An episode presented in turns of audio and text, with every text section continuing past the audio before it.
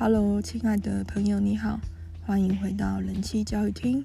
我是人妻 Lisa，有一阵子没有更新广播了，因为这阵子真的是忙不过来哈。就我的妈妈呢，回去台南了，准备端午节啊、拜拜啊、包粽子这些事。然后我爸妈年纪也大了，所以他们回去也要做一些身体的健康检查、回诊等。啊，这一次回去台南，他们大概会待到放暑假，暑假过完。也有可能会提前上来，就是还是保持着弹性，好看双方的需求。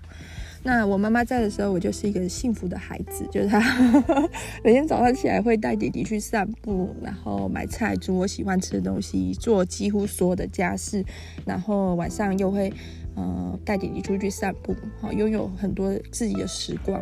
所以前一阵子广播更新的比较频繁，那现在所有事我就是。本来就是我自己的工作啦，所以就是又接回来做，有点忙不过来，就是家事育儿，然后假日还要去种田，所以也算是自己给自己找麻烦。但是看到那个农田里的收获，常常都还是会很感动。我们春天种的红萝卜大丰收，哇，长出来就是真的，真的就像红萝卜那个红萝卜。而且红萝卜的叶子也可以吃哦，哦，自己种的这种有机无毒的叶叶子切碎了之后炒蛋就很好吃。好，那忙不过来的日子里，其实还是会有一些空闲，但是那空闲时间就很零碎啊，就是小孩自己玩得好好的时候，我就会比较悠闲，但是就是五分钟十分钟分散开来的也做不了什么。比较长一段拥有自己的时间，应该是小朋友睡午觉的时候。但是因为、呃、育儿的压力比较大，所以当小朋友睡午觉的时候，我就会开始追日剧，我就会开始逃避现实，逃到日剧的世界。哇，这个时期好看的日剧很多。那最近已经追完的是那个《厨刀与小青椒》，是一个算是料理类型跟女性追求自我类型，还有先婚后恋类型的一个有趣的日剧。好像也才十集而已，好，日剧都短短的，好，可以看一下《厨刀与小青椒》。然后最近还在追的就是不小心继承了牛郎店，好，因为我对牛郎这个主题蛮有兴趣的。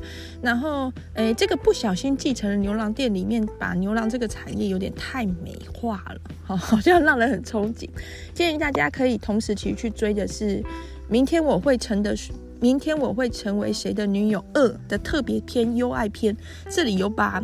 比较现实的歌舞伎町的一些黑暗面讲出来，好，大家不要对于就是八大行业有过分美丽的想象，好，不要说去呃歧视或者是轻视这个行业，但也不可以说对它都是粉红泡泡，尽量客观现实的从多多个面向去认识性产业，我觉得是比较好的。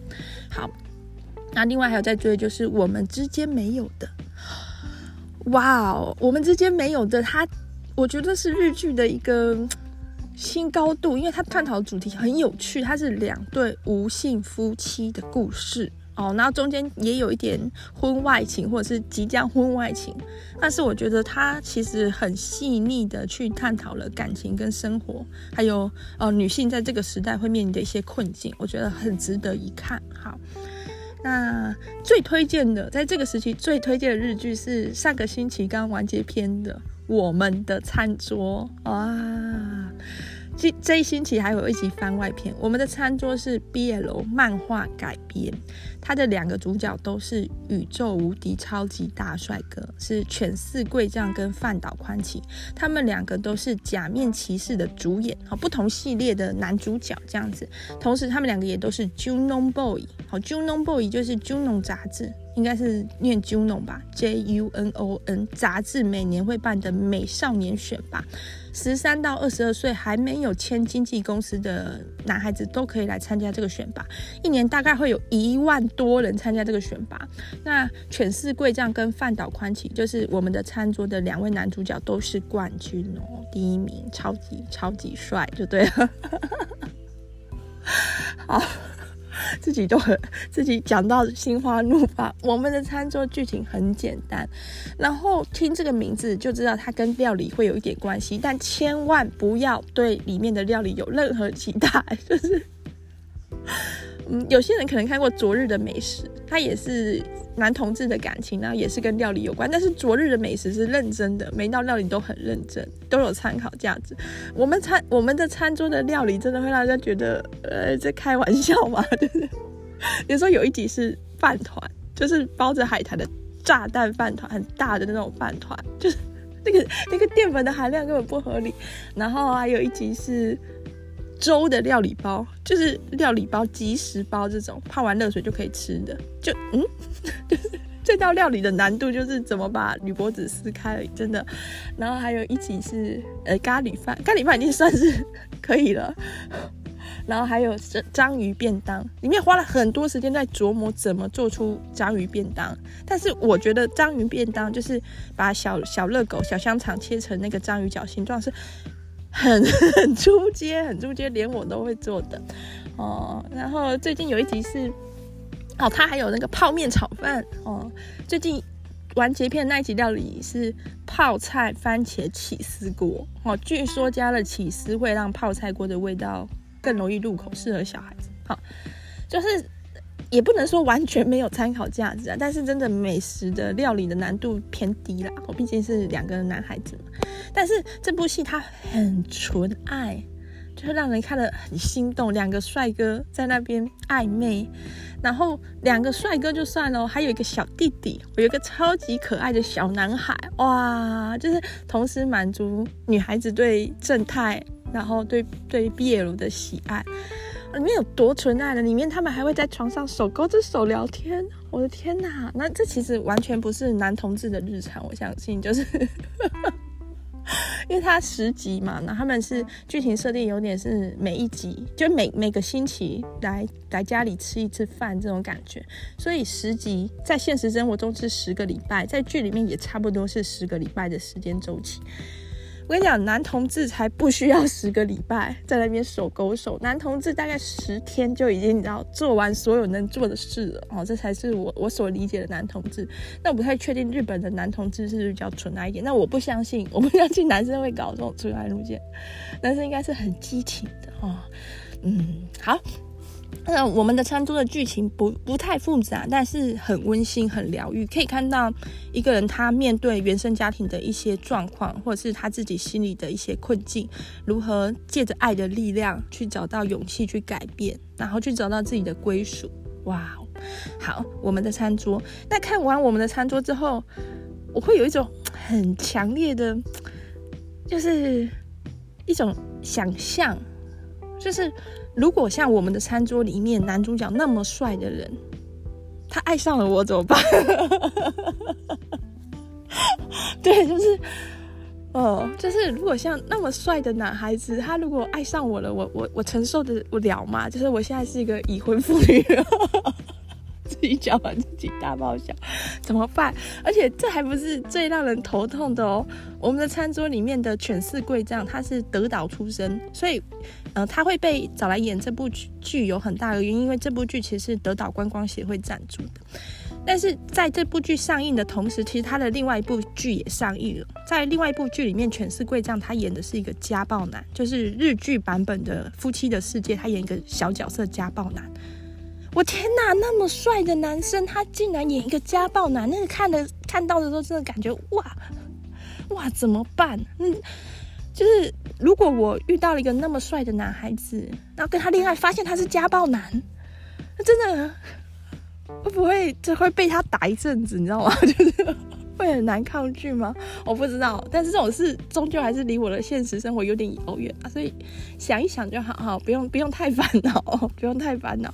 那为什么会讲到这个？因为最近有一个，我相信大家都有注意到的新闻，然后我这个标题其实也是针对这个新闻来的，就是广末凉子的外遇事件。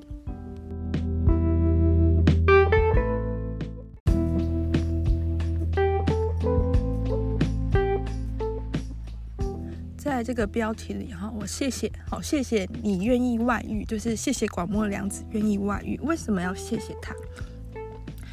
嗯、因为这个社会一直以来对于外遇都是一个比较不能接纳、比较谴责的态度。那甚至像台湾在几年前都还有通奸罪哦，就是外遇是要被抓去关的哦，哈，可能会被抓去关的哦。那亚洲很多地区也还是处于这种比较保守的状态，就是可能好外遇的人他会有一些法律上的责任，甚至可能会被私刑处罚。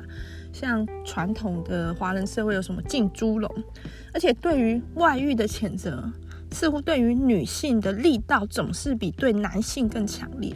好，就比如说，呃，夫妻好了，丈夫外遇跟太太外遇，可能丈夫外遇之后会被原谅，然后家庭就继续进行下去。可是太太外遇，可能家庭就会破裂，而且这个太太可能会面临社会性死亡。那比如说，在丈夫外遇的情况下，可能受到社会性的死亡的这个谴责的人是小三，是另外一个女孩子。就是我们的社会在过去很漫长的时光以来，对于外遇的接受度都是很低的，而且把那个压力跟责任主要都是投注在女生身上。比如说，哦，先生外遇了，就会有人说，那是不是太太哪里做的不好，或者是那个小三真是可恶。很多时候，男生好像是比较没有责任的，可是女生受到很大的舆论压力。然后外遇总是就是被当成一件错事，在一个很简单的二元的讨论的立场上，就是对的或错的时候，我觉得就很难把一个问题看得透彻、看得清楚。因为任何一个事件，它其实都是有非常多元的面向，都是立体的。每一个人、每个事件都是立体的，不太可能只从一个角度或者一个很简单的，就是你是对的，我是错的这样子去下定论。所以为什么要谢谢广末凉子？因为广末凉子她本身带有一个非常大的个人魅力，我只能这么说，就是 广末凉子真的就是好正，然后真的就是很漂亮。人类免不了的会把美丽跟善良结合在一起，人类就是没有办法避免这个倾向哈，就是美丽就是正义这件事，就是好像我们原始写在我们基因里的一个一个规则一样，很很容易就是会这样。所以看到广末凉子，当他被周刊文春偷拍到他跟这个鸟羽周作一个有名的哦米其林一星的主厨去约会，甚至去饭店开房间的时候，大家看到的时候。内心的感觉，第一个印象可能不是哦天哪，广木凉子已婚有三个小孩，竟然还去外遇，好罪恶，而是天哪，广木凉子还是好正哦，为什么？都已经四十几岁了，特别是他有一张穿着一个上衣是有领子的黑衣，然后下身是迷你裙，露出一双腿，真的是天哪，然后。他不是只有身材好，他的仪态气质也很好。那脸当然就是广末凉子的脸嘛。所以他一张，还有一张是他要去开房间的时候被偷拍到的，穿着一个好像是橘黄色的连身裙，配一个罩，就是开开襟外套，那个叫什么针织外套的时候，也是天哪，天哪，好漂亮，好有气质。我猜这两套衣服都会大热卖。我猜已经被被找出来是什么牌子的什么衣服都会大热卖。好。那当然这，这件事是不是那么理性，我们可能还有很大的讨论空间。但是感谢广末凉子运用她自身的强大的魅力，让很多人不会在第一时间就简单的定论说，反正外遇就是错的，外遇的人就是该死，好、哦，不会这样去想，会有更更多元的角度，或者是更深入的去探讨外遇这件事到底是代表了什么，也就是说，会去思考。对广末凉子来说，她的婚姻这已经是她第二段婚姻了。哦，当初结婚的时候也是好像很幸福、很开心，说这个老公他可以带给她很大的安全感。哦，这老公是个艺术家，所以外形对于我们这些普通人来讲是比较难以理解，就太有个性的。好，但是广末凉子她自己喜欢就好。那这段婚姻经营呢，好像也已经十多年了，有两个小孩了。之后，哦，广末凉子却选择外遇，为什么呢？是。婚姻里出了什么问题吗？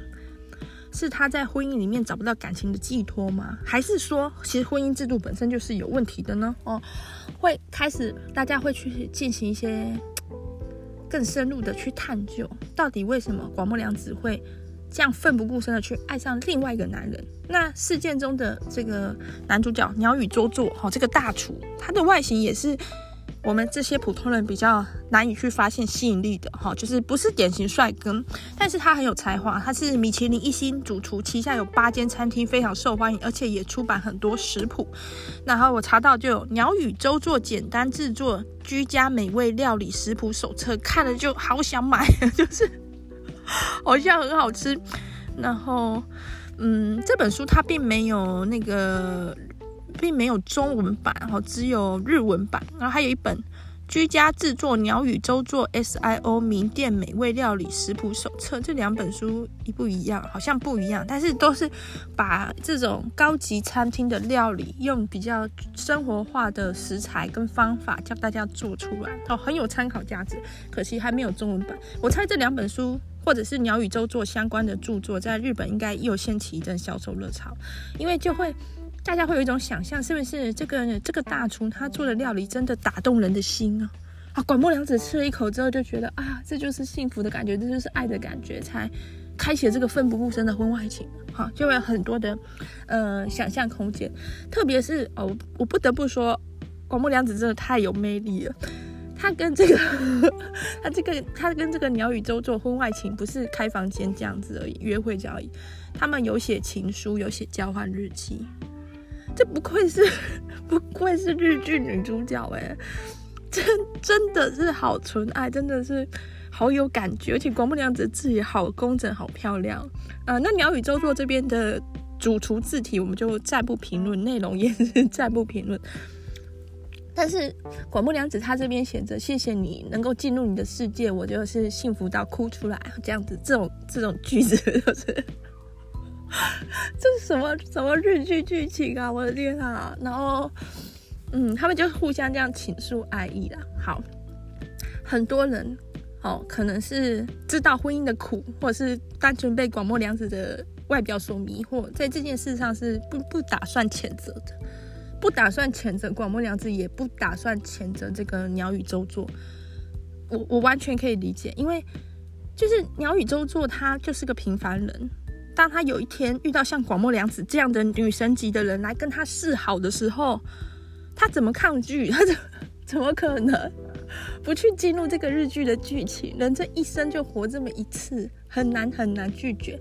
当然，如果他有勇气，或者是他有能力去拒绝的话，他会变成另外一个佳话。但是他如果沦陷了、臣服了，那我觉得也是人可以理解的。好，那还是会有谴责的声音啊。就是最主要的一个论调，就是说，为什么要婚外情？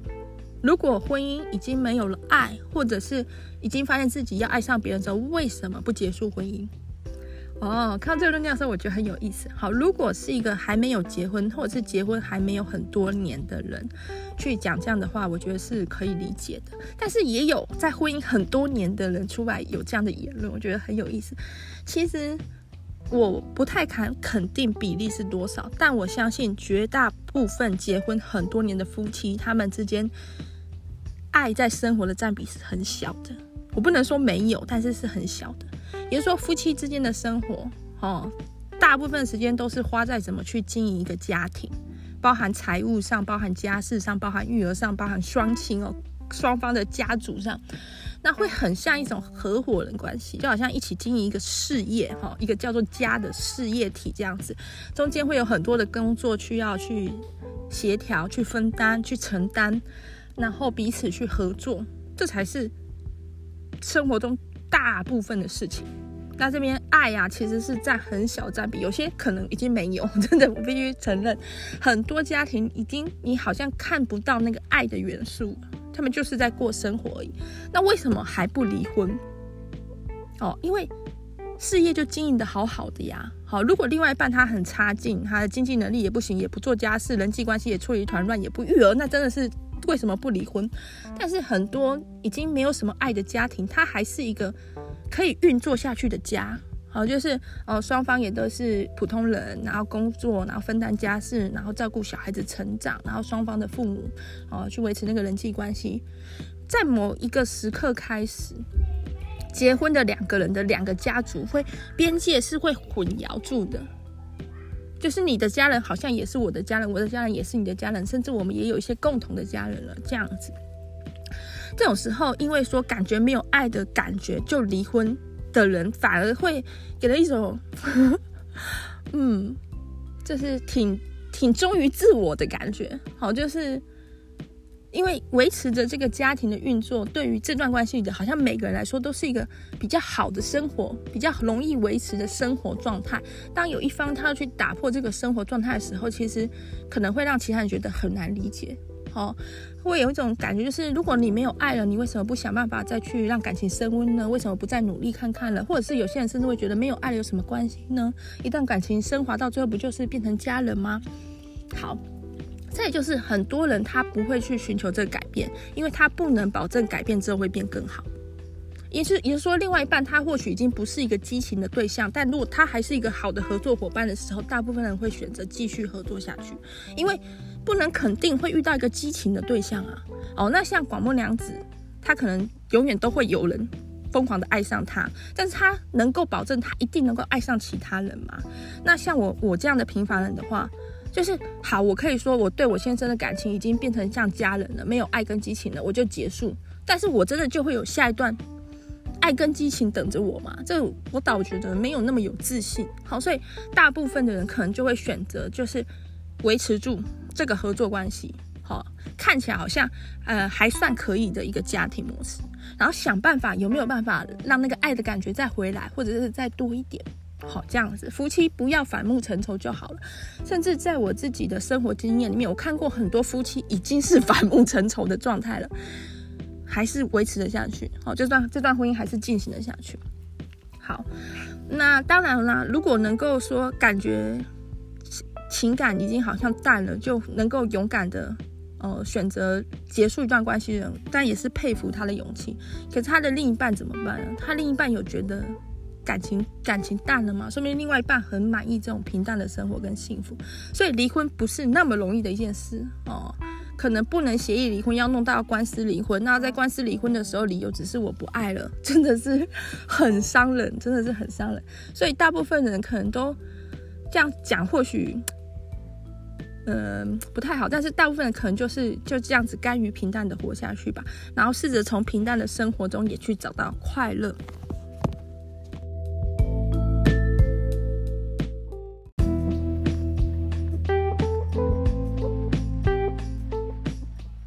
其实，关于婚姻关系或者是任何一段长久维持的关系，我会觉得很像陈奕迅的《积木》描写的那样。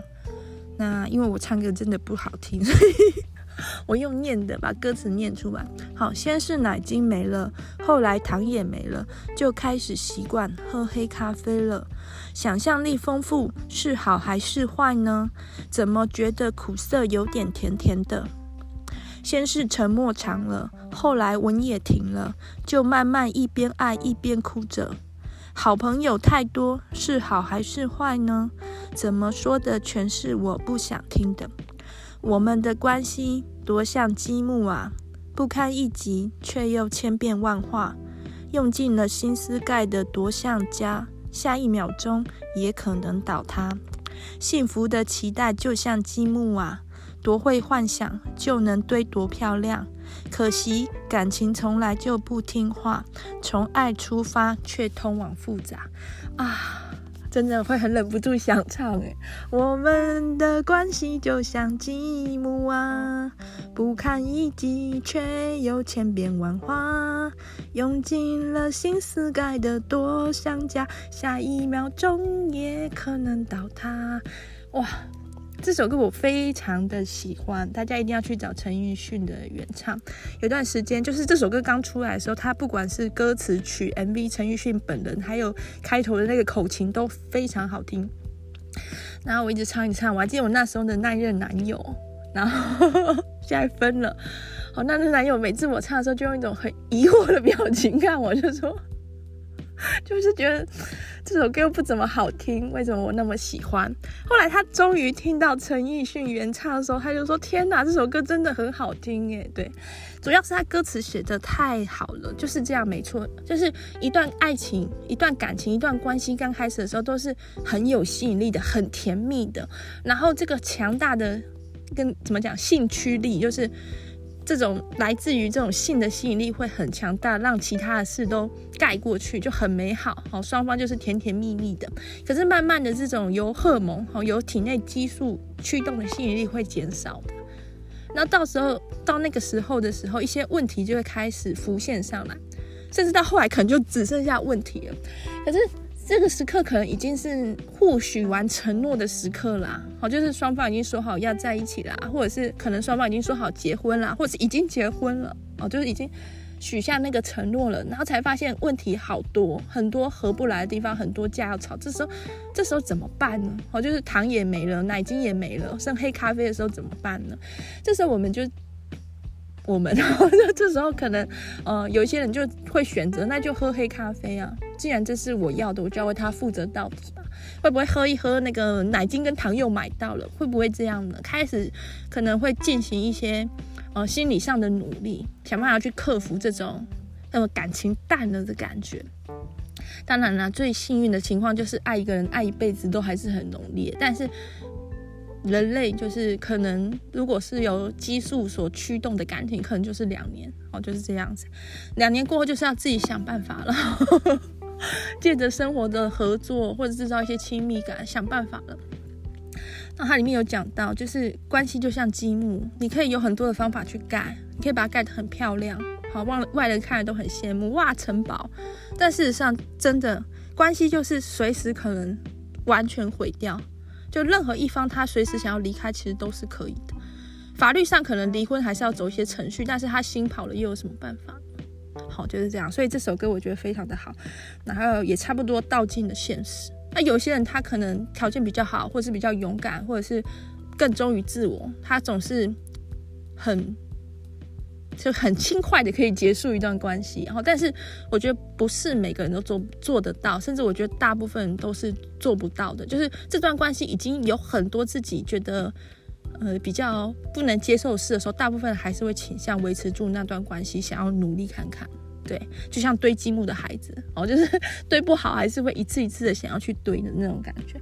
所以在嗯广末凉子的外遇事件里，我不太清楚双方的家庭是怎样，但是必须说的是，外遇的状况也不一定是不要原本的家庭，就是外遇是有很多种的哈，我们不能说一以概之，有外遇就是错的，外遇真是该死，外遇的人就是怎么不先结束关系再去发展下一段关系？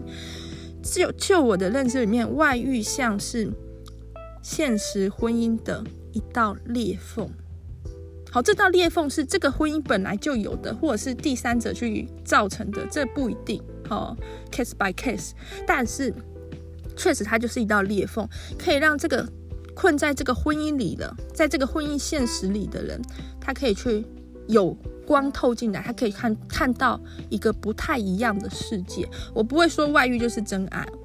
事实上，就我的理性的思考，我觉得外遇是另外一个现实，好像是这段婚姻关系可能在现实层面上已经，嗯、呃，比如说太平淡了，或者是有一些难以忍受了，好，但是不代表外遇就那么美好，外遇可能也是另外一个难以忍受的现实，但是在外遇的状态下，婚姻关系是在的，所以它只是一条裂缝而已，若有似无的缝，哦，你也可以把它关起来，或者你可以把它打开，然后你就走走过去了，好，那这个缝里面。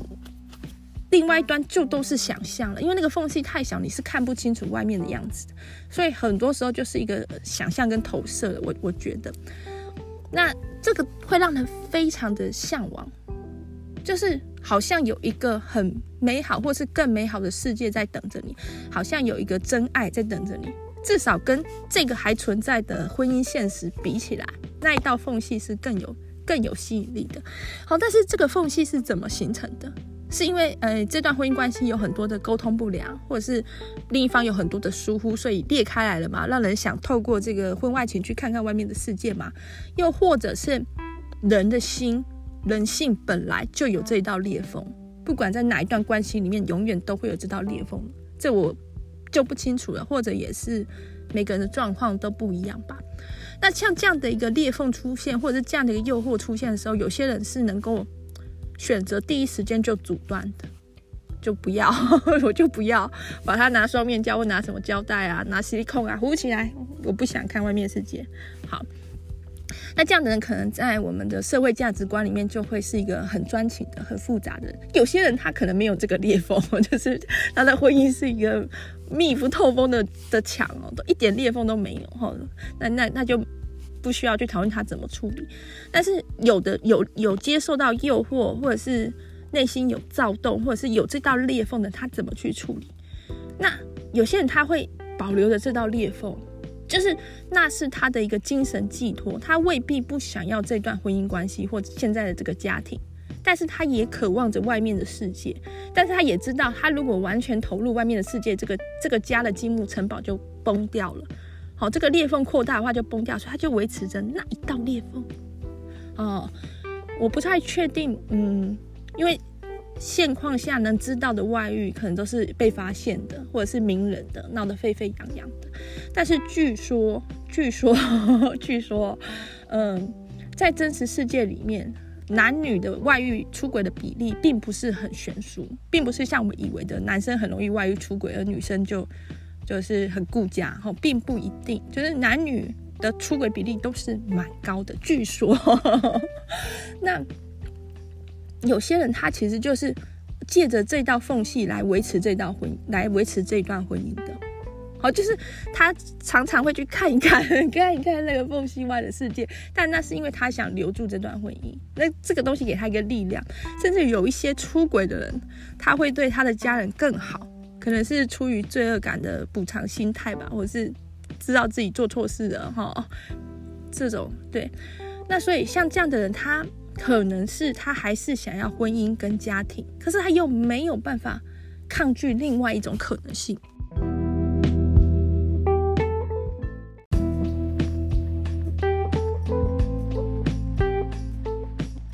在广末凉子出轨的事件中，双方都有家庭，而且双方都有小孩。那广末凉子他的亲笔信的道歉声明里面有特别说，他有跟他的小孩道歉，也有取得小孩的谅解。在这里，我也是一个有小孩的人，我的观点看上来看，我觉得父母的感情生活。不影响父母对小孩的爱，也就是说，一个人他或许可以是个渣男，但他同时还是一个好爸爸，是有这样可能的。也有可能一个人他很爱他另一半，但却没有完全没有扮演好双亲的角色，这也是有可能，是有很多种状况的。所以说我并不会觉得说。比如说广末凉子，他有三个小孩，他就不能外遇，他外遇就是罪该案罪该万死。我不会这样想。比如说他的母亲的这个职责跟他是妻子的这个职责是要去分开讨论的。而不管他是母亲还是妻子，在这同时，他也是一个活生生的人，他也是有他自己的想法，他自己的追求。那我觉得，一段亲子关系，假如是充满爱跟安全感的话，小孩子其实最想要看到的是双亲能够幸福，好，并不一定是要在婚姻里面。有的时候，有时候会有那种，嗯、一段夫妻他已经吵得不可开交了，然后婚姻里面千疮百孔了，这时候或者是发生很多不好事的，这时候。或许小孩子最希望看到的是父母能离婚。那在我妈妈，好，在我们父母那一辈，这种故事真的太多，就是信手拈来，随便都是一堆。哦，我妈来桃园帮我照顾小孩，就有认识很多跟她差不多年龄层的朋友。就是好像大家是在开什么比惨大会，你知道吗？就是怎么会这样？就比如说有一个，她是她生了好像六个女儿，就是。一直想办法要生一个儿子传宗接代，但是生不出来。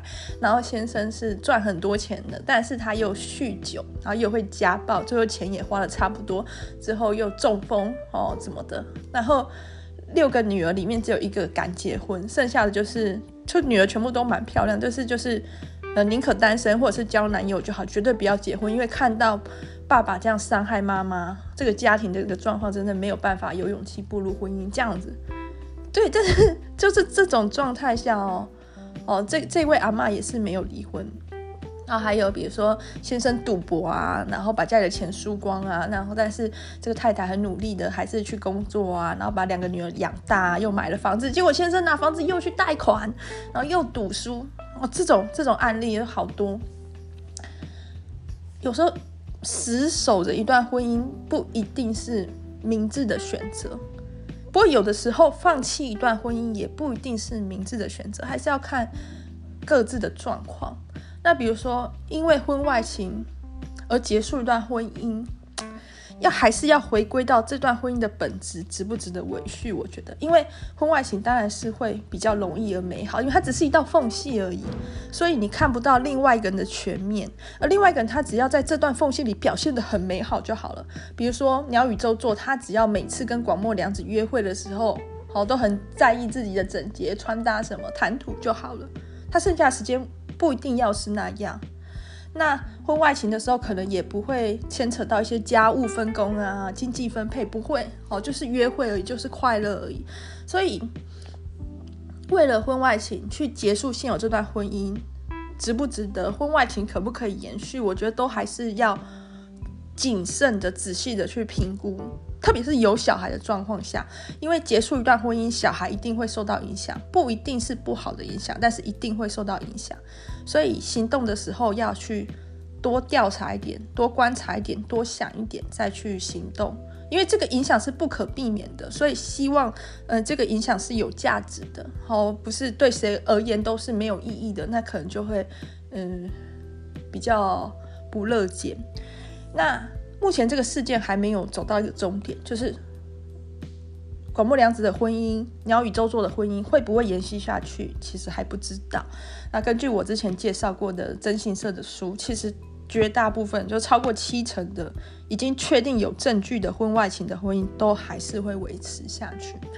那可能就是，嗯，婚姻的双方都已经认知到彼此是那种合伙人形式了，好，不是介于。不是基于感情所维系的婚姻，而是基于责任或者是生活所维系的婚姻，又或者是另外一方对于出轨的一方还是有很深的放不下的感情。在这里，我觉得放手是爱，继续走下去也是爱，就是看双方的共识是怎么样。特别，我觉得在这个婚外情里面，鸟语周作的处境真的是让人同情，就是。假如他的家庭状况也是维持的挺好的，好，在还没有广末凉子介入之前也是幸福美满的话，那他的抉择真的好艰难。他要怎么选？他要回归家庭，再去扮演一个丈夫跟爸爸的角色吗？或许他的家人希望他这样做，我不确定。那还是他要就是勇敢的离婚，然后全力的去给广末凉子幸福？那可能，如果他的家人不想要这样的话，他就会伤害了他的家人。但是如果他回归他的家庭，他会不会就伤害了广末凉子呢？因为从他们的书信往来里面看起来有很多的，呃，很多的互许承诺啊，彼此要让彼此幸福，彼此要成为彼此依靠这些。所以呢，他他该怎么办？那我觉得这种事也不是就是凭冲动或者是凭直觉可以去做的。所以或许。媒体应该要我们 我要放下对他们的关注，让他们有一些时间去思考、沉淀，然后做出选择。当然，我不认识鸟语周作跟他的家人呐、啊。不过，如果大家周遭有发生过这样的事，类似的事件，就是真的第一时间要给予，就是另一半出轨的那一方很多的关怀、跟支持、跟陪伴。因为他有可能心理上是没有办法承受这样的事的，因为他可能在这个事件爆发之前，他的世界还是一片美好，他以为这个家幸福又快乐，然后啊，老公很顾家，煮饭又好吃，长得又像一只熊熊一样，真可爱，我这是世界上最幸福的人了。就隔天打开周刊文春，然后看到广末凉子穿着迷你裙，天哪，为什么？就真的会很很很惊讶，就是 怎么会？这样子呢，好，对，所以如果是周遭人，一定要给予他很多的陪伴。那女性跟女性之间，其实总是很温情的，可以倾诉的，可以讲烦恼的。男生的话，就状况有点令人担心，就是广末凉子的丈夫这边的心理状况，还有他的情情绪是怎么样，可能就会令人担心。可是其实男生之间不太来这种秀秀抱抱，我也懂你的这种，不太来这一套，所以该怎么办？对，可能男生朋友之间要约他出去做一些其他的事，转移他的注意力，就是尽量不要在还在思考的时期，还在决策时期做出了冲动且不能弥补的事。好，因为事后冷静下来想起来会后悔，是尽量不要就好了。对，爱一个人是很难很难的事。那在现代社会看到太多的不欢而散，然后互相撕破脸。我不知道大家有没有追囧星人，现在改名叫囧囧。他们真的 真的囧囧囧囧跟摸摸哥的感情，真的是让我吓了好大的一跳。就是我本来就知道双方都有这个躁郁的倾向，或者是被一些疾病所困扰，但是。最近，囧星人改名囧囧，在他自己的 YouTube 频道的的爆料是，还有涉及一些虐猫的，就是死亡威胁的事。就是，嗯，因为我自己的爸爸也是躁郁症患者，所以我知道当一个躁郁症患者的伴侣是一件多么辛苦跟痛苦的事。然后像我妈跟我爸，我爸现在吃药已经情绪算是很稳定，但是就有点钝化。在他们之前吵架的时候，常常之后就会，我妈是会骂我爸是小诶，就是骂他是精神疾病的患者，骂他是疯子。然后我爸就会反击说，还不是你自己要跟疯子结婚。然后我妈就会吼他说什么，你还没疯，我先疯什么的，反正就会乱吵一通。哦，我大概知道那个状况是怎么样，要走过来是很难。那我们的上一上一代大概就是女性真的太伟大，就是咬紧牙根咬到那个牙龈都出血这样撑过来。那这一代的不流行这一套，所以蛮多感情其实是会破局。可能因为哦双方的身心状况，可能因为经济状况，可能因为家事分工的状况，可能因为婚外情，很很多种可能会去让一段关系婚姻关系破局。甚至我觉得现代人在结婚之前就应该先想好离婚的事，特别是有小孩的或者有一些财产的人都都要都要想清楚这件事才对。好，然后当然很不喜欢看到。离婚之后弄得很不愉快，双方互相泼脏水，当然也不希望看到像我们父母那一代，婚姻已经就让人家觉得真的很很就是另一半应该被抓去关了的那种程度的婚姻还是维持下去，也是不想看到，所以是很难的功课啦。但是我自己也是有婚姻的人，所以我也懂那种感觉，因为有时候你就是要。做出一些承担，你想获得一些什么，就是要承担一些什么。欲戴其冠，必承其重。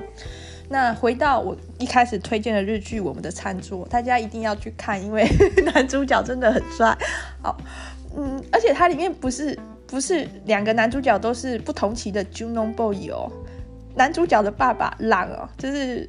半岛宽吉在剧里面的爸爸也是远古时代的 Junon Boy 哦，然后也不是这两个男主角都是假面骑士的主题而已，这里面的呃犬饲贵丈在剧里面的哥哥，哎也也也是假面骑士的主题哦，反正就是一个哦帅哥浓度很高的一部剧啦，要看要看。